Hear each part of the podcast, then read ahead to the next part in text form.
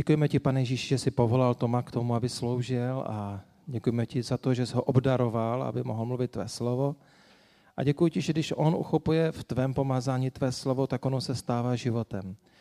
A my ho žehnáme, jeho rodinu, aby to tvé nejlepší tak bylo uvolněno pro ně a teď si ho použij, Otče. A modlím se i za naše srdce, aby, Otče, v našich srdcích nebyla ani pícha, povýšenost, nic negativního, co by nám bránilo uslyšet, co říkáš. Děkuji ti, že v tvém slovu je moc navždy změnit život právě dnes, právě v tuto chvíli. A tak to očekáváme. Amen. Amen. Děkuji. Tak a vy, co mě znáte, tak se možná už zase smějete.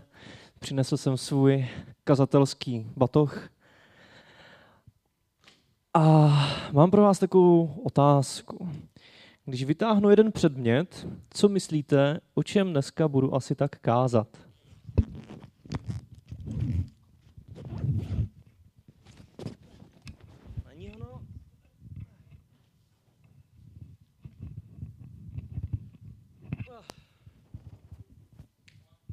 O spánku, no. Putování na poušti, dobře. Je to spacák pro, pro ty z vás, kteří jste daleko, nevidíte to? Co ještě myslíte, že by to mohlo být? Spánek, putování na poušti, odpočinutí. Jste těsně vedle, já vám ještě poradím. Jaká mísa s vodou. Tak co? Asociuje se vám to s nějakým příběhem z Bible? Co? Rovno? Uh, ne, ne. Jakože by to byla rosa a postříkal jsem rovnou rosou, těsně vedle. Tak já vám napovím, to nový zákon. Mytí nohou a ten spacák, no možná, že by to bylo jako posezení, ne. Skříšení Lazara, taky ne. Tak já vám ještě napovím. Co? Správně, správně. Ty jo, máš pochvalu, Pavle, tak daleko a přesto, přesto vidí, přesto je přítomný. A není to přímo rybník Siloe, je to teda jináčí rybník. A teďka bych si vzpomněl, který, že? Bethesda. A já budu mluvit o Janově evangeliu. Možná si pamatujete, že už jsem tady dvakrát kázal na Janovo evangelium a mluvil jsem o dvou zázracích z Janova evangelia a dneska nás bude čekat třetí. Abych se vám, abych se vám přiznal, tak eh, kázání na Janovo evangelium je pro mě vždycky docela boj. Protože když kážu nějaké téma, tak je to relativně jednoduché. Prostě vím, co mi pán Bůh ukázal, že mám předat, tak to prostě předám a přihodím k tomu pár nějakých obrazů a najdu nějaký text, který o tom jasně mluví. Ale když, když to dělám obráceně, tak je to pro mě obrovský zápas. Když jsem poprvé kázal o proměnění vody ve víno, tak jsem vůbec nechápal, co ten příběh znamená. Když jsem potom mluvil o uzdravení královského služebníka, jsem si říkal, co to jako má říct nám. A dneska, když budu mluvit o té Betezdě, tak jsem zápasil s tím, že jsem si říkal, no však to všichni znají, ten příběh, že to není nic nového. A i to, co se o tom potom vždycky mluví, tak to každý zná. A je to takové omleté, ale já o tom stejně budu znova mluvit. A uděláme takové malé opáčko. Je neděle, ale už začalo září. Nedělní besídku nemáme, tak si uděláme velkou, společnou. Přátelé, co si pamatujete z toho, když jsme mluvili o Janově evangeliu? Vzpomenete si, jaký by, jaký by mohl být důležitý klíčový verš Janova Evangelia, aby jsme pochopili potom ty ostatní? Vzpomenete si? Všichni přemýšlí, ale všichni to určitě víte. Myslím si, že jeden z klíčových veršů je Jan 20. kapitola 30. až 31. verš. Ještě mnoho jiných znamení učinil Ježíš před očima učedníků a ta nejsou zapsána v této knize. Tato však zapsána jsou, abyste věřili, že Ježíš je Kristus, Syn Boží, a abyste věříce měli život v jeho jménu. Jinýma slovama, tady v tomto evangeliu je napsáno několik důležitých znamení, zázraků. A ty jsou napsané kvůli tomu, abyste věřili, že Ježíš je boží syn a abyste měli život. A proto mluvím o těch sedmi zázracích. Je jich tam jenom sedm. To je taky zajímavé. A jak už jsem jindy říkal, není tam napsané, že to jsou přímo zázraky, ale spíše se o nich v originále mluví jako o znameních. Zázrak, to bylo slovo dynameis, boží moc, boží síla, ale tady je použité jiné slovo, které teďka nemůžu najít. A, no nějaké jiné řecké slovo je semeja, semeja a to znamená znamení, ukazatel. Jako kdyby to, co se stane, co je nadpřirozeného, tak nám má něco ukázat. A má nám ukázat to, že Ježíš je Boží syn a že dává život. A já jsem si vždycky říkal, Janovo evangelium je pro lidi, kteří nejsou věřící, aby se obrátili. A když se na tady to dívám, na ten veš, tak s tím souhlasím, ale ještě je v tom jeden silný obraz. A to, že to je i pro nově uvěřivší, pro křesťany, aby se upevnili ve víře. Aby jsme pochopili, kdo je opravdu Kristus. A proto se často používá u Janova Evangelia obraz orla. Orel je někdo, zvíře, které prostě letí vysoko a slunce ho nespálí. Když se podívá do slunce, tak neoslepne. A stejně tak lidé, kteří znají Krista a už jsou znovu zrození, tak se můžou dívat na ty hluboké pravdy a neoslepnou z toho, ale rozumí jim. A tak budu mluvit o jednom z těch zázraků, které má mají ukazovat na Krista. Mluvili jsme už o dvou, jak jsem zmínil, o proměnění vody ve víno v káně galilejské. A tam jsme se dobrali k tomu, že Ježíš je pravým ženichem, který neočišťuje nějakýma vnějšíma rituálama, ale přináší víno radosti přímo do srdce. A pak jsme přemýšleli nad tím uzdravením královského služebníka, kde jsme si zase uvědomili, že Kristovo slovo je božím slovem, které má moc a autoritu proměňovat. On nemusel nic udělat, aby uzdravil toho syna, toho služebníka. On jenom řekl slovo a jeho syn byl uzdravený. A to je obrovská autorita, obrovská moc v jeho slovech. No a dneska budeme mluvit o tom rybníčku. Nevím, jak byl velký, ale asi určitě byl větší než tady tohle. Jinak by tam ti lidi těžko lozili a skákali. A je to v páté kapitole, první verš a potom následující. No a abych jenom nemluvil, tak eh, zase budu potřebovat nějaké dobrovolníky. A Mišo, já jsem tě varoval. A jsi takový sympatický, ty budeš dělat toho mrzáka. A takže si lehni na své lůžko, nemůžeš chodit, nevíme, jestli mohl hýbat rukama, nohama, asi nohama moc ne, protože říkal, že prostě mm, se nedostane k tomu rybníku, takže máme tady nějakého, no to je fakt Lazar. A pak potřebujeme někoho, někoho, kdo by tady alespoň stál jako pán Ježíš. Palo, pojď, ty sice nemáš vlasy, ale jsi takový... Máš takovou zá, svatozář nad hlavou, když na tebe zasvítí slunko. Kdo říká, že pán Ježíš vlasy měl? Já věřím tomu, že měl dlouhé vlasy. A tak, takže máme tady Lazara, máme tady uh, pána Ježíše, potřebujeme ještě nějakého mrzáka. Heli, pojď sem. pojď, pojď nám pomoct. Zahrajeme někoho slepého. A ještě si vytáhneme, ano, všichni se radši nedívají, tak uděláme, dáme dvě hezké, dvě hezké nemocné osoby. Hrenčo, pojď taky. Tak, ano, abyste se do toho vžili, uh, pro pána Ježíše mě nenapadla žádná pořádná rekvizita, ale pro ty Lazary, jo. Tak uh, Renču uděláme slepou, uvaž to kolem očí. A, a třeba, třeba Helis chromnou ruky, jo? Takže tady máš šátek na zavaží ruku. Tak, máme ideální prostředí pro to, aby jsme pochopili tento příběh. Míša to hraje velmi věrohodně, já ti za to děkuji. Tak, A vy, co máte Bibli, tak se můžete dívat do Bible, přátelé. I to se v církvi dělá, že člověk otevře Boží slovo a může se do něho dívat. Je to teda pátá kapitola Janova Evangelia, nebo si otevřete svoje uh, touchpady, iPady, uh, iPhony, telefony. Tak, ano. Takže máme tady jednoho slepého, jednoho chromého a dalšího chromého. Takže ideální situace na zázrak. Tak, jak to tam je? Potom budu číst z ekumenického překladu. Potom byly židovské svátky. A Ježíš se vydal do Jeruzaléma. Takže Ježíš se vydal do Jeruzaléma, může se aspoň postavit, Palo? Tak. A v Jeruzalémě je u ovčí brány rybník, zde rybník, hebrejsky zvaný Betesda. A u něho pět slov pořadí. Pět slov pořadí nemáme, nevadí.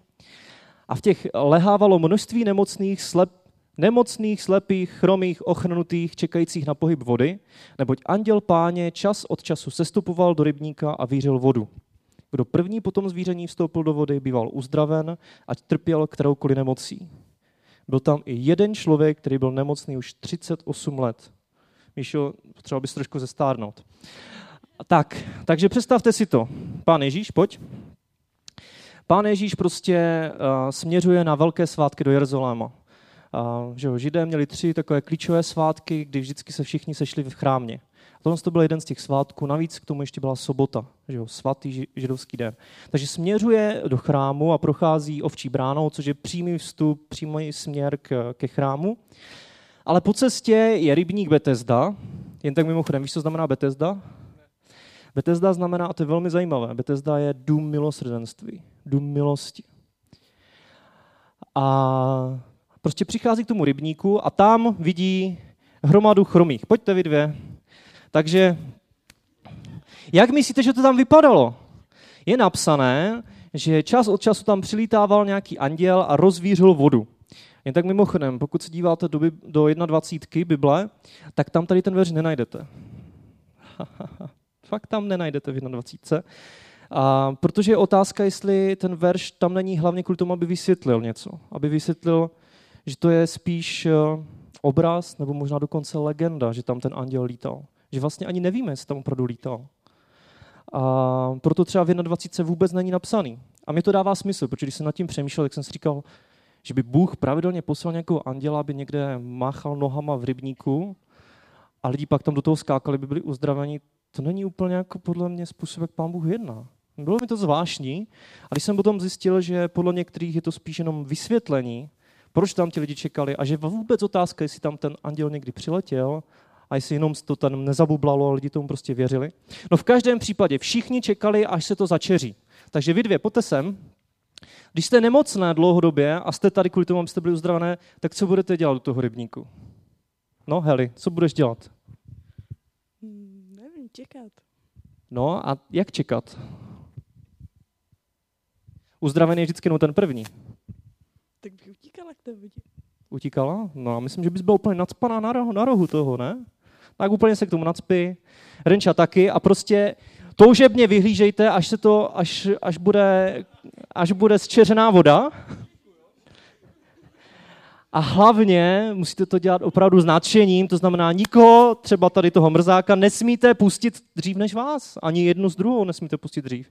Prostě jde o to, abyste tam byli první.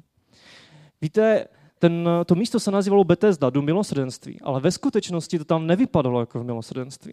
Ve skutečnosti tam byly desítky, stovky nemocných, mrzáků, chromých a měli jediný cíl. Předehnat jeden druhého a skočit do té vody co nejdřív. Ti ostatní byli ukradení. Já jsem tady proto, abych já byl uzdravený. A chci tam být první. A všichni ostatní, ať jsou za mnou. A to, že tam je nějaký chudák 38 roku, to je jeho problém. A teď přichází Ježíš. A víte, co je zajímavé? On úplně mí tady ty dvě a ty desítky dalších, sorry holky, a všímá si toho, toho, co tam leží. Jenom jeden může být uzdravený, když se zčeří ta voda. Ale Ježíš si vybírá jednoho, který neměl už žádnou naději.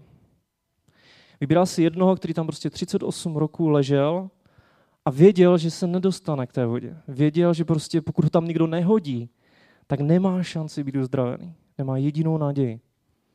Takže přichází Ježíš do tady té situace a všímá si, nevšímá si těch všech lidí, co jsou namačkaní a co mají svůj vlastní plán a způsob, jak být uzdravený, ale všímá si toho chudáka.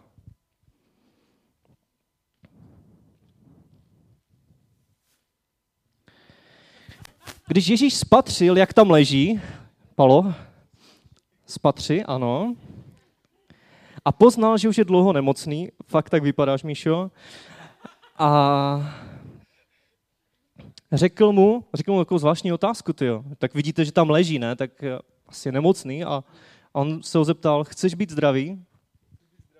Chceš být zdravý? Proč se ho na to ptát, jo? Však kvůli tomu té vody asi leží, ne? Jinak by mohl někde lukrativně žebrat třeba. Jo?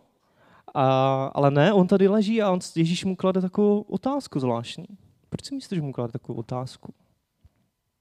Já si myslím, že kvůli tomu, aby opravdu zjistil, co je v jeho srdci. Aby hlavně zjistil, jak chce být uzdravený. Jestli opravdu očekává, že to ozdravení může přijít a jestli na co čeká. A ten člověk mu řekl, cituji, pane, nemám nikoho, kdo by mě odnesl do rybníka, nemusíš to opakovat, Míšo. A jakmile se voda rozvíří, než se tam sám dostanu, jiný mě předejde. Prostě nemám žádnou naději. Jsem tady a chci být uzdravený, ale nemám žádnou naději. Možná, kdyby mě tam hodil, dřív než ostatní, tak, tak mi to pomůže. Ten člověk vůbec, on vůbec netuší, s kým mluví za prvé, přátelé. Když potom čtete dál, tak zjistíte, že on neví, že je to boží syn, že to je nějaký velký, mocný člověk, který by ho mohl uzdravit. On prostě říká, já už nemám žádnou naději. Možná, pane, kdyby tady se mnou byla, hodil mě tam. Ale já už prostě nevím. Nevím, kudy kam. A Ježíš místo toho, aby ho tahal k té vodě a házel ho tam a čekal, kdo ví co, tak prostě mu jenom řekne, vstaň, vezmi své lože, zbal si ten spacák a choď. Takže hoď si ho přes rameno a a Ježíš mezi tím nenápadně zmizí. Tak, děvčata, a vás už taky propustím. Ale, nebo víte co, ještě si sedněte tady dopředu, já vás budu potřebovat jako, jako zlé, zlé zákonníky. Tak, stopni si tady. Víte co, on vůbec netušil, že mluví s Ježíšem, protože když se ho potom ptají, kdo tě uzdravil, tak říkal, já nevím. To je zvláštní, protože Ježíš byl velmi populárně, velmi známý v té době. Každý v Jeruzalémě podle mě o něm mluvil, protože to byla, prostě to byla populární osobnost. Spousta lidí ho nenáviděla, ale všichni ho znali. Všichni o něm věděli, že, že dělá zázraky. A tady ten člověk, který neměl žádnou naději, tak prostě dal šanci Bohu, aby udělal něco nového. On nejenom, že poslechl a vstal, že si řekl, tak já to zkusím. Že ten, vždycky, když se děje, děje nějaký zázrak, tak to o tom, jestli ten člověk poslechne to boží volání. Jestli to zkusí vstát. A nebo si řekne, už prostě to zabalím. Ale on to zkusil a vstal. A co je zajímavé, tak Ježíš mu v sobotu říká, aby si vzal tu ten spacák a chodil. A on ho poslechne. Přestože, víte co, oni ho mohli za to ukamenovat. Když prostě Míša by se producíroval se spacákem v té době, v sobotu, tak se mu lehce mohlo stát, že dostane kamenem do hlavy. A nejenom jedním. To bylo velmi riskantní. Ale on poslechl Ježíše. Prostě uviděl, ty on mě uzdravil, tak ho poslechnu ve všem. A vzal si to a šel.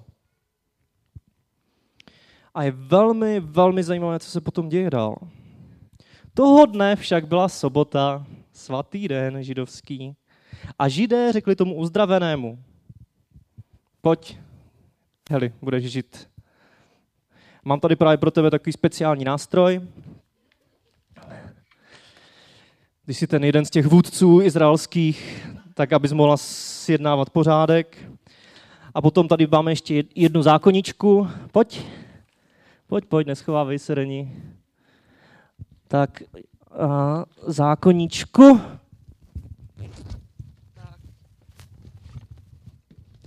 Sehnal jsem ti takovou festovní Bibli, abys měla čím lidi přesvědčovat. Potkej ho židé, toho uzdraveného. A co mu říkají? Tak se potkejte. Je sobota a proto nesmíš nosit lože. lože. Ty, ty, ty, že? A ještě díky bohu, že rovnou neukamenovali. A on jim řekl, ten, který mě uzdravil, mi řekl, vem své lože a choď. Chápete to? On jim říká, ten, kdo mě uzdravil, ten, kdo měl tu autoritu, abych začal chodit, ten, kdo z mrzáka udělal zdravého člověka, mi řekl prostě, ať chodím. A víte, co tady ti zákonníci udělali? Oni se nedivili, že se stal zázrak. Oni neměli radost z toho, že ten člověk je uzdravený. Oni se netěšili z toho, že ztracená ovce z izraelského národa je vrácená zpátky. Oni prostě řekli, kdo byl ten, co mu řekli. Kdo byl ten člověk, který ti řekl, vezmi, vezmi je a choď? Prostě kdo ti to mohl přikázat, takovéhle, takovéhle hřích, takovou špatnou věc? Je vůbec nezajímá, že se stal zázrak, že Bůh nějak jednal. Je zajímá, že byl porušený zákon a příkaz nějaký. A uzdravený chudák nevěděl, protože Ježíš se mezi tím vytratil. Někam zmizel v davu, možná šel dál do chrámu. Tak a já už vás propustím všechny tři, děkuji vám. jo, děk... potlesk, potlesky zaslouží. Takové týrání nebohých mladých lidí, já vím. A první for. Kde v Biblii je napsané, že nesmíte v sobotu nosit uh, spacák? Lůžko. To v Bibli není napsané. To byl výklad těch uh, židovských učitelů. To bylo, při, to bylo přikázání, kterým si oni prostě definovali, co, co můžu a co nemůžu v sobotu dělat. Bylo to prostě lidské přikázání. A s tou sobotou jako takovou, víte, co je zajímavé? I my někdy přemýšlíme o sobotě u Židů jako o dni, kdy se nic nesmí dělat. Možná ti osvícenější z nás si myslí, že je to den, kdy máme odpočinout. Ale víte co? Víte, co je o sobotě ještě napsané? V Deuteronomiu 5.12. Dbej na den odpočinku, aby ti byl svatý, jak ti přikázal hospodin tvůj Bůh. Šest dní budeš pracovat a dělat všechno svou práci, sedmý den jeden odpočinutí hospodina tvého Boha, to známe. Nebudeš dělat žádnou práci ty, ani tvůj syn a tak dál a tak dál. Pamatuj, že jsi byl otrokem v egyptské zemi a že tě hospodin tvůj Bůh odtud vyvedl pevnou rukou a vstažnou paží. Proto ti přikázal hospodin tvůj Bůh dodržovat den odpočinku. Ten den měl být symbolem připomenutí obrovského božího zázraku, který Bůh udělal. To neměl být jenom den, kdy prostě ležím a nic nedělám, nebo kdy možná prostě do synagogy. A měl to být den, kdy se měli lidé radovat z toho, že je Bůh osvobodil. Měl to být den radosti. Zákonníci z toho udělali den příkazu a zákazu. A navíc v Exodu 3.17 to je provždy platné znamení mezi mnou a syny Izraele. V šesti dnech totiž učinil hospodin nebe a zemi, ale sedmého dne odpočinul a oddechl si. Sobota bylo znamení smlouvy, znamení vztahu. Bylo to znamení vztahu mezi Izraelci a Bohem. Měl to být den, kdy se měli ti lidé radovat z toho, že mají vztah, zapečetěný vztah, regulérní, férový vztah s Bohem, jako celý národ. A oni z toho udělali den příkazu a zákazu. A proto se mluví o tom, že Ježíš nepřišel zrušit sobotu, a naplnit ji. A proto zachraňuje a dělá něco proti těm lidským příkazům. A potom se píše dál. Později vyhledal Ježíš sám toho člověka v chrámě a řekl mu, hele, hele, jsi zdravý, už nehřeš, aby tě nepotkal něco horšího. Ten Ježíš šel, oznámil Židům, že to je Ježíš, kdo mluvil. A proto Židé začali Ježíše pronásledovat, že takové věci dělal v sobotu. Zase vůbec nepo, nepozastavují nad tím, že to byl Bůh, kdo tu věc udělal v konečném důsledku. On však jim odpověděl a je zajímavé, co jim řekl. Můj otec pracuje bez přestání, proto i já pracuji. To bylo příčinou, že Židé ještě více usilovali Ježíše zabít, protože nejenom, že znesvěcoval svobodu, uh, sobotu, ale dokonce nazýval Boha svým vlastním otcem a tak se mu stavil na, na roveň. Ježíš jim na to řekl, amen, amen pravím vám, syn nemůže sám od sebe činit nic, než to, co vidí činit otce. Co činí otec, stejně činí i jeho syn.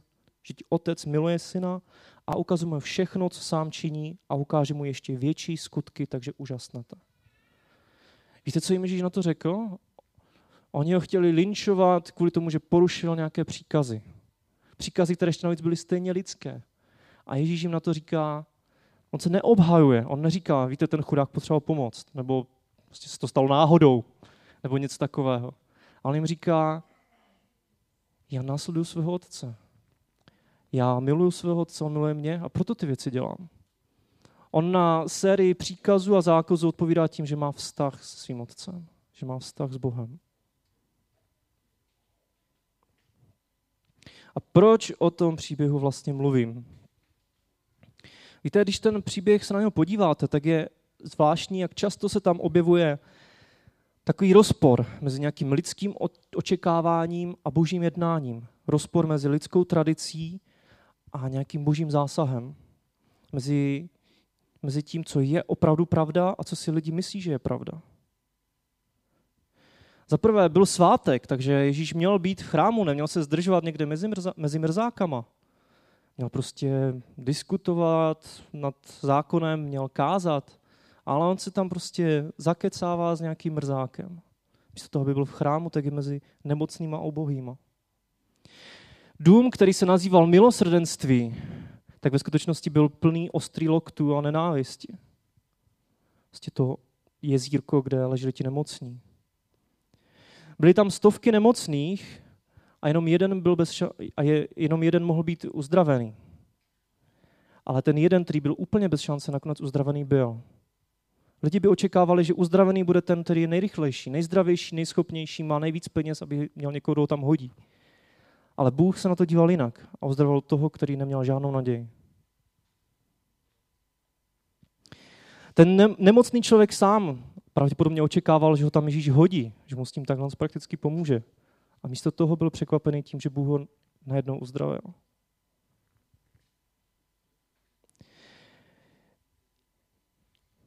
Je tu uzdravení, zázrak, boží jednání a přitom úplně chybí radost a nadšení u těch vůdců Izraele. Oni vnímají sobotu jako zákon, s tím, co Ježíš vnímal sobotu, ten den jako radost a život. Takže je tu jasný rozdíl mezi příkazy, tradicí a vztahem. Víte, když jsem nad tím přemýšlel, tak mi, se mi připomněla jedna pasáž z Evangelia, velmi známá, kde Ježíš sám o sobě prohlašuje, že on je cesta, pravda i život. A on je ta skutečná pravda, ne ta lidská. Ne to, co my si myslíme, že prostě má Bůh jednat. Bůh tam v tom příběhu několikrát jedná úplně jinak, než lidé čekají. A já vás chci pozbudit k tomu, abyste hledali to, že Pán Bůh bude chtít jednat jinak, než jste zvyklí. A například, budu úplně praktický, náš sbor očekává probuzení a těší se na ně a modlí se za ně. Ale jak my přemýšlíme o probuzení? Já myslím, že spousta z nás má už takový vzoreček. Takhle nějak to fungovalo tam a tam a tohle to jsem zažil před 15 rokama. To znamená, když Bůh začne jednat na tomto sboru, tak to bude tak, že pokud možno ide, ideálně Tomáš odejde někam na konferenci, z ní se vrátí, pak bude mít mocné kázání, kdy se tady kleknu, s pláčem se budu modlit a najednou budou přicházet lidi zvenku sami, z ničeho nic. A co když Bůh bude jednat jinak? Jsme na to připraveni? Co, co když prostě jednoho dne postane nějaký člověk, nějaký blázen mezi náma a řekne, pojďme dneska prostě do nemocnice a pojďme tam sloužit tuto neděli.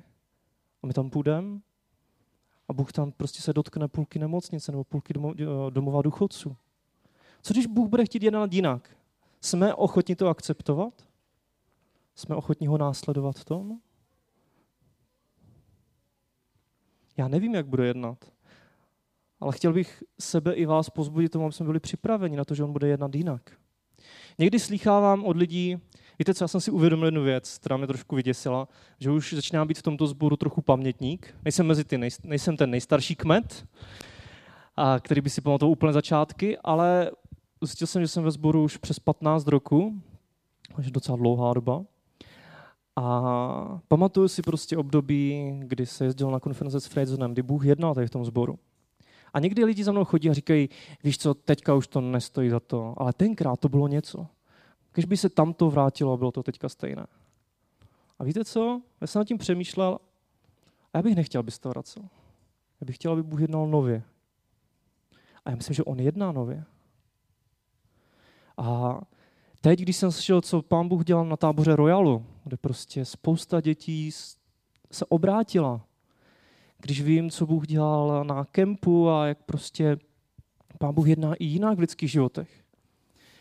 A tento školní rok jsme eh, s mojím kolegou Božou Lachem dělali takové tréninky pro mládeže a pro různé skupiny křesťanů.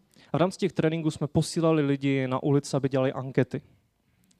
A víte, co je zvláštní? Oni během té doby oslovili asi přes 300 lidí možná, možná oslovil i 500. A z těch 500 lidí, kteří se dali do rozhovoru, tak třetina z nich měla zájem slyšet o Bohu. Chtěli vědět, jak můžou mít věčný život. Potkáte člověka na ulici, pět minut se s ním bavíte o nějaké anketě a když se ho pak zeptáte, no a chtěl bys něco vědět víc o křesťanství, chtěl bys vědět, jak mít věčný, věčný život s Bohem, tak ten člověk ti řekne, jo, chci, to mě zajímá, to je pro mě důležité. Já myslím, že Bůh něco dělá a otvírá dveře v našem národě v dnešní době. Ale musíme být připraveni na to, že to bude dělat nově. A že to bude dělat asi jinak, než to dělal dřív. Nebuďme jako, jako ti ostatní mrzáci, kteří tam prostě měli cíl, skočím tam, tak budu zdravený. Ale buďme jako ten, který prostě věděl, já už nemám naději. Jediný, kdo mě může pomoct, je Bůh. A víte co? Bůh k němu v Kristu Ježíši přišel, dotknul se ho. Uzdravil ho hned na místě.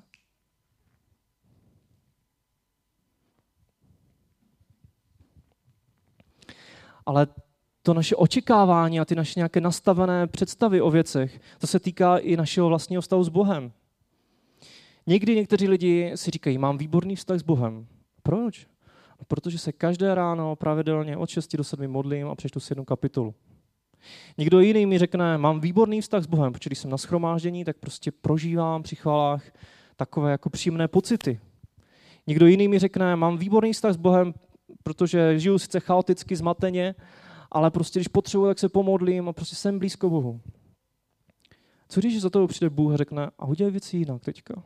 Co když za tebou, který žiješ v chaosu, řekne, začni si dělat systém a řád v životě? Co když za tebou, který žiješ v absolutním řádu, řekne, aby se uvolnil? Co když Bůh začne dělat něco nového v tvém stavu s ním? Jsi, toho, jsi proto ochotný? Víte, a já jsem čtyři roky pracoval v Křesťanské akademii mladých jako vedoucí stáže a bylo to místo, které mě strašně bavilo. Protože jsem mohl vyučovat malou skupinu lidí, mohl jsem vést malou skupinku, mohl jsem s nimi cestovat po republice, aby viděli různé styly služeb. A věnoval jsem se přímo vedoucí mládeží. Prostě to byla práce, která mě strašně bavila a naplňovala. Ale postupem času jsem viděl, že už jako kdyby, co jsem se měl naučit, jsem se naučil, ale bylo to furt něco, co mě bavilo. Po čtyřech letech najednou stáž skončila z finančních důvodů. Já jsem byl naštvaný. Jsem říkal, ty bože, jako tady jsem měl být? Tohle to bylo to ideální místo, to je můj ideální způsob života. No ale s chodou okolností jsem se potom dostal právě do toho exitu. Když jsem si říkal, co já tam budu dělat. To je prostě nějaká evangelizace, nějaká misie. To nejsou věci, které mi jsou blízké. K čemu já tam budu užitečný. Víte co, předevčírem jsme si to počítali s tím mým kamarádem a za ten školní rok jsme z boží milosti mohli oslovit přes 1200 křesťanů, s kterými jsme mluvili, pozbuzovali jsme k evangelizaci. Ale co mě hlavně nadchlo, že tady ti lidé přivedli na různé akce, na různé párty v rámci těch tréninků přes 230 lidí z ulice, nevěřících. Někteří z nich poprvé v životě prostě někoho někam pozvali. A, a k tomu ještě prostě přes 120 lidí přímo na ulici mohlo slyšet evangelium. A to neříkám proto, abych se chválil, ale protože to je boží milost. Já jsem to dělat nechtěl. Já jsem ani nevěděl, že to budu dělat. A Bůh to dal, akorát prostě se stalo něco úplně nového, co jsem nečekal. A já bych chtěl pozbudit vás, abyste dávali Pánu Bohu prostor k novým věcem. Abyste dávali Pánu Bohu prostor v své službě mu, ve svém vztahu s ním, ve své rodině. A připomínali si to, že on je ta skutečná pravda, která nás osvobodí. Ale ta pravda nemusí být vždycky příjemná. To si někdy neuvědomujeme. Když tu pravdu uslyšíme, tak to třeba bude úplně něco jiného, než co jsme čekali. Ale ta pravda nám přinese život. Ta pravda nás posune.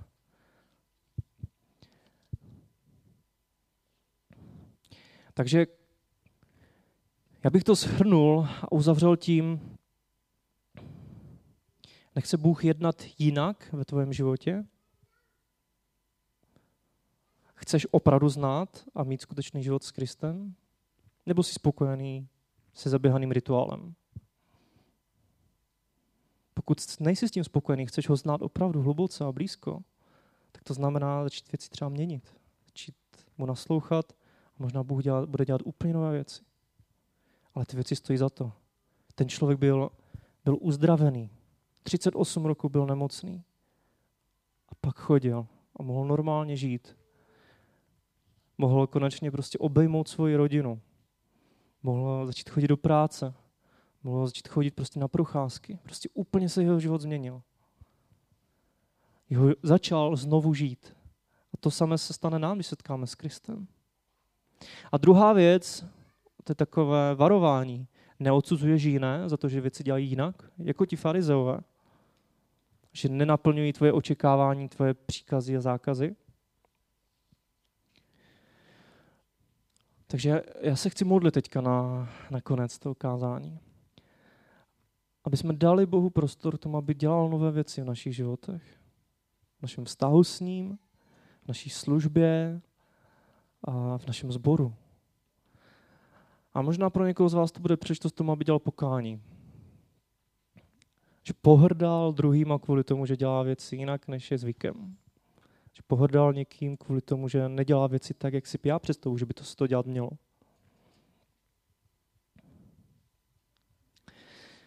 Drahý pane Ježíši, tak eh, moc díky za tvoje slovo.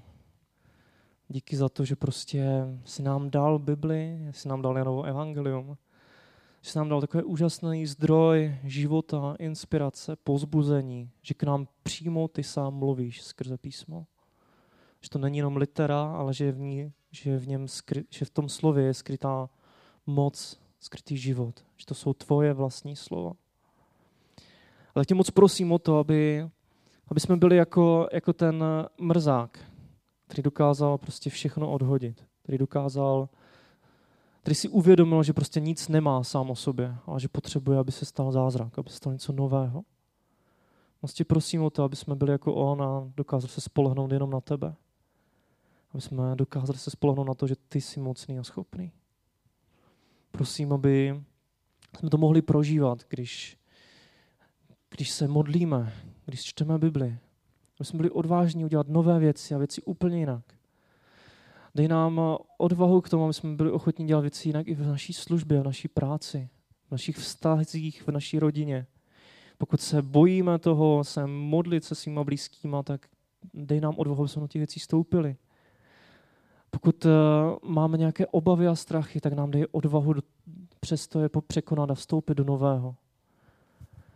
Prostě prosím o to, aby jsme neodsuzovali ostatní. A pokud uh, jsem se díval někdy skrz prsty na další, tak to odpust. Dej milost, abych neviděl, neviděl zákazy, příkazy, ale abych viděl tvoji milost. Abych viděl tvoji práci, tvoji moc. Když bych se dokázal radovat z věcí, které děláš.